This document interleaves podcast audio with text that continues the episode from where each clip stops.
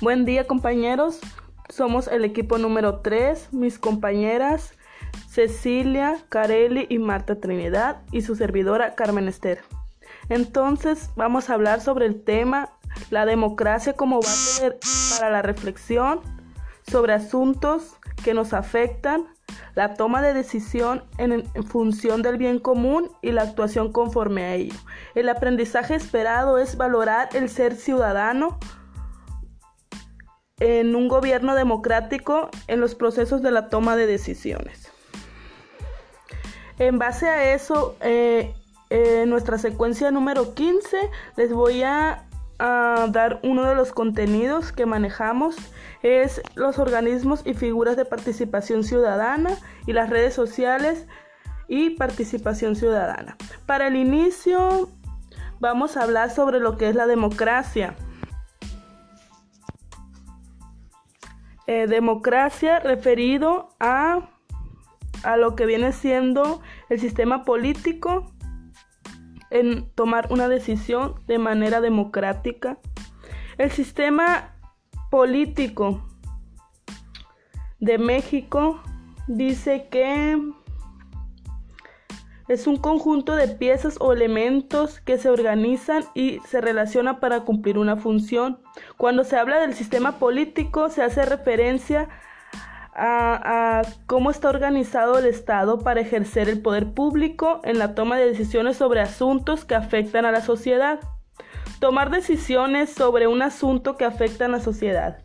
Este, este nos ve influido de manera ¿no? desde el voto, desde las votaciones, de cómo podemos nosotros elegir a nuestros gobernantes. La democracia se dice que nació en la antigua Grecia. Los ciudadanos se reunían en asambleas para tomar sus decisiones. Es importante saber que el sistema político se define también como el modo en que se relaciona la población y las autoridades al establecer un mecanismo de participación ciudadana y los derechos que los habitantes tienen frente al poder público. Eh, las características que tenemos del sistema político mexicano están basadas en unos principios dice que cada persona tiene el mismo valor ante la ley y se reconoce en los derechos fundamentales. Eh, número 2 dice el pueblo es soberano y elige sus dirigentes para, para gobernantes. Según cada periodo, ¿no? Igual el municipal, tres años, gobernador del estado o de la república, cada seis años. Dice la toma de decisiones se toman por medio de la, de la regla de mayorías, respetando siempre y cuando el derecho de minorías. O sea que el sistema es democrático de manera que la mayoría gana, y, independientemente de, la, de que la minoría tenga otra opinión sobre, sobre la persona ¿no? que vaya a ser eh, el representante.